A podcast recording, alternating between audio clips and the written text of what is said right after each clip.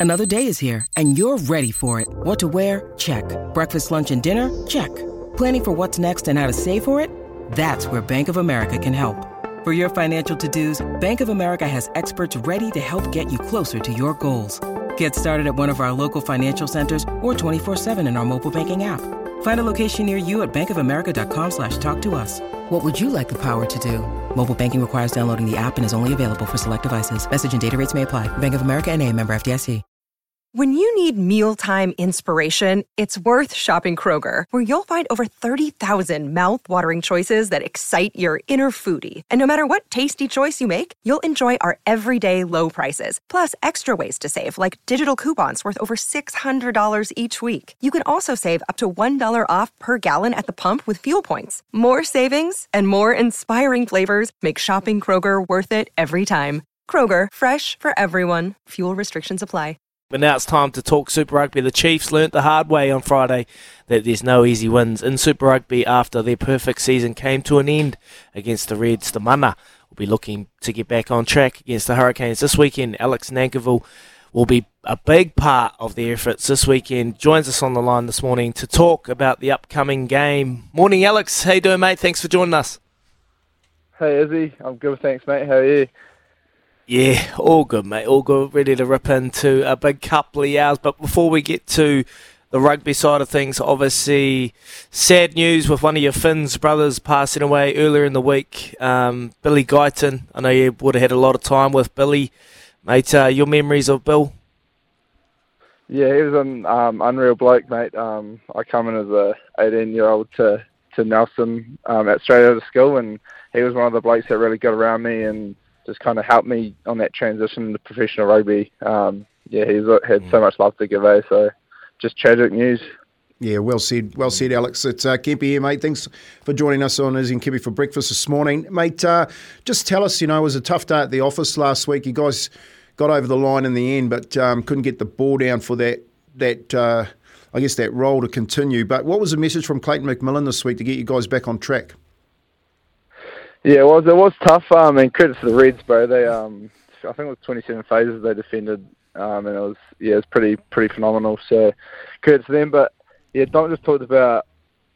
Um, I was around a little bit around our, our game management and our execution and things like that. So um, we probably could have been a bit more aware of the situation around the referee and that, especially in that last. But we had a few penalty advantages and um, we kind of let them run out and um, just a bit of awareness there, and then probably kicked a little bit of ball away um, and didn't apply the pressures in the right areas of the field. So um, obviously it's going to be a challenge against the Canes this week, so we need to be a bit better than we were against the Reds.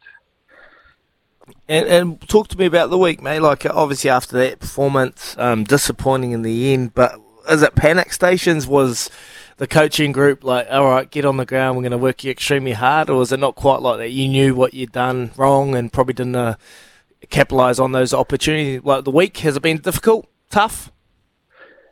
Oh, it's it's been tough. It hasn't been difficult in terms of that. I don't think we come in on Monday and the view was pretty pretty honest, and the boys were probably a bit on walking on eggshells a little bit. But um, the coaches made it pretty clear it wasn't to call anyone out. It was about the boys getting better and um, ultimately getting a win this week and continue our kind of um, a process towards our goal at the end of the year. So um, it has been last few days were good good days of training. It was tough, but probably more just implementing our stuff and um, training hard to to prepare as well as we can. So um, no, it's been good.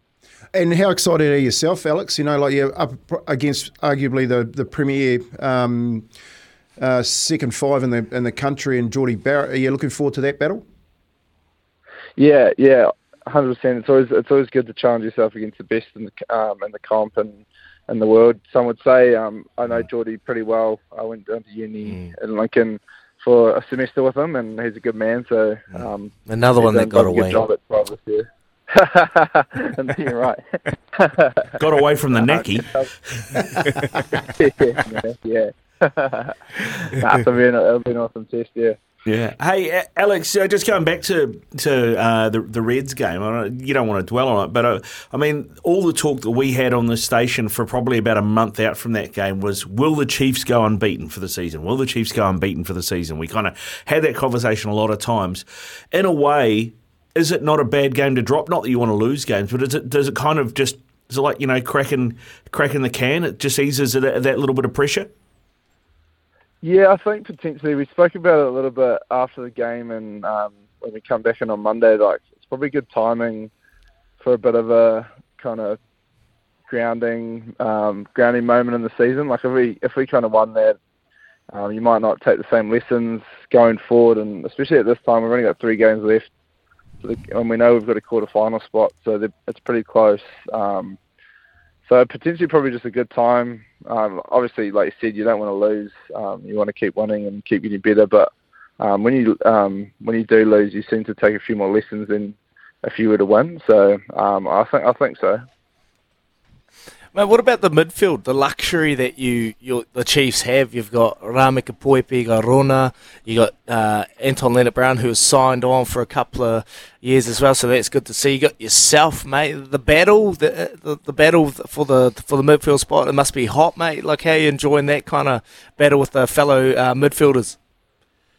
Yeah, it's been awesome, eh? Like, um, it's always good having um, a bit of mm. competition within the group. It makes everyone get better and um, also for me going out this week, it wants me to put on a good performance for the boys that have missed out because it is it, it must be mm. tough for the coaches. Like um, being out for five weeks with that concussion, um, I was probably coming back in, wasn't expecting much in terms of playing, just based on how the boys have been going. So I'm pretty fortunate I've got an opportunity. But um, yeah, it's awesome. Like one horse goes down and the next one steps in, especially for like guys like Rums and Dan Rona. They're so mm. young. Um, and haven't probably had as much experience as me and Anton have. So to see them perform the way they have, it's been pretty awesome.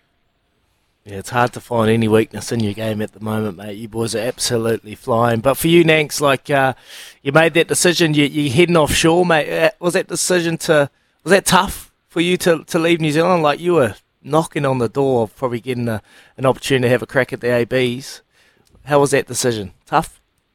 Um, I wouldn't say it was tough. He? Um, I've always kind of wanted to do it, and I kind of got a bit of, uh, what's the word? Got a bit of attention from teams overseas. I think it was the end of 2021. So I think at that stage I was like, no, nah, I want to stay here, and I'll give it one more year, really, give it a really good shot. Um, and I felt like I was close, but if you kind of put everything into perspective, like I'm getting pretty old, or not old, but um, towards the end of my career a little bit, like just past that hump. Um, and there's still Have a lot you got Irish blood in you, mate. nah, you got Irish blood. I honestly don't. Nah, don't eh? Um, because people, people people asked me that after I signed. I didn't even actually consider that. So um, it, it was an easy decision. I think. Like I always wanted to do it. Just um, get out of my comfort zone and experience a different mm. culture and environment and competition. So I think you got to do it at some stage. You can't just stay where your feet are and be comfortable um, your whole career. Yeah. Yeah, indeed. All right, Alex O'Nankivell with us uh, here on SENZ Izzy and Kempy for breakfast. Uh, uh, Alex, I mean, uh, last season, I've got to say, and I'm not blowing smoke here, but last season, I, I reckon for probably the first three quarters of the Super Rugby season, for me, you were the form midfielder in Super Rugby. Mm. How close yeah. did you go? How, how, many conversations did you have with Fozzie uh, and the and the AB's coaching group?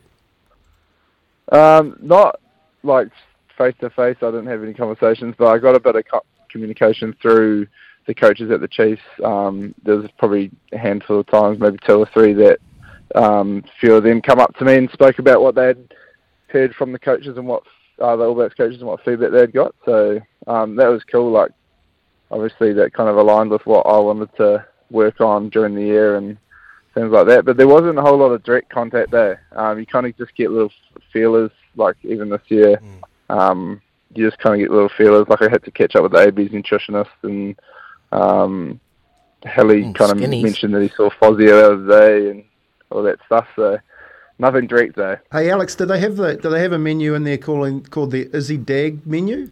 If you had to catch up with the nutritionist. Don't eat it. nah. no, they don't. it's the bulk treated there. She was, she was my best friend, Kat. I must say, she was always calling me in the hours. Row, you need to get drop a little bit more. I'm like, come on, Kat, let me go. I just enjoy my tucker. hey, uh, hey, Nick. hey, uh, want to ask you about uh, Roger Randle, mate. I've been very impressed with the style of play from the the Chiefs. They're innovative. They're different.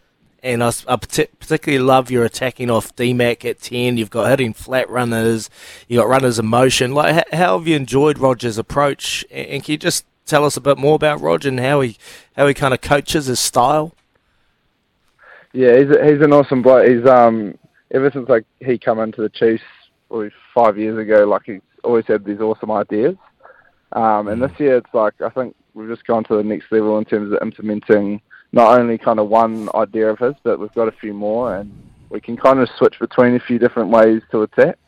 And obviously, like you said, we've got guys like Damo who um, are dangerous, and then even like outside backs that pop up anywhere and can break the line. So oh, that all goes a long way to how can the attack go go well too. And um, obviously, when the full pack's going forward, when you got boys like Samisoni and Leaky J and Pita Gus making the game line, it makes it easy. But yeah, he just he's just made it really clear what he wants. Like um, mm.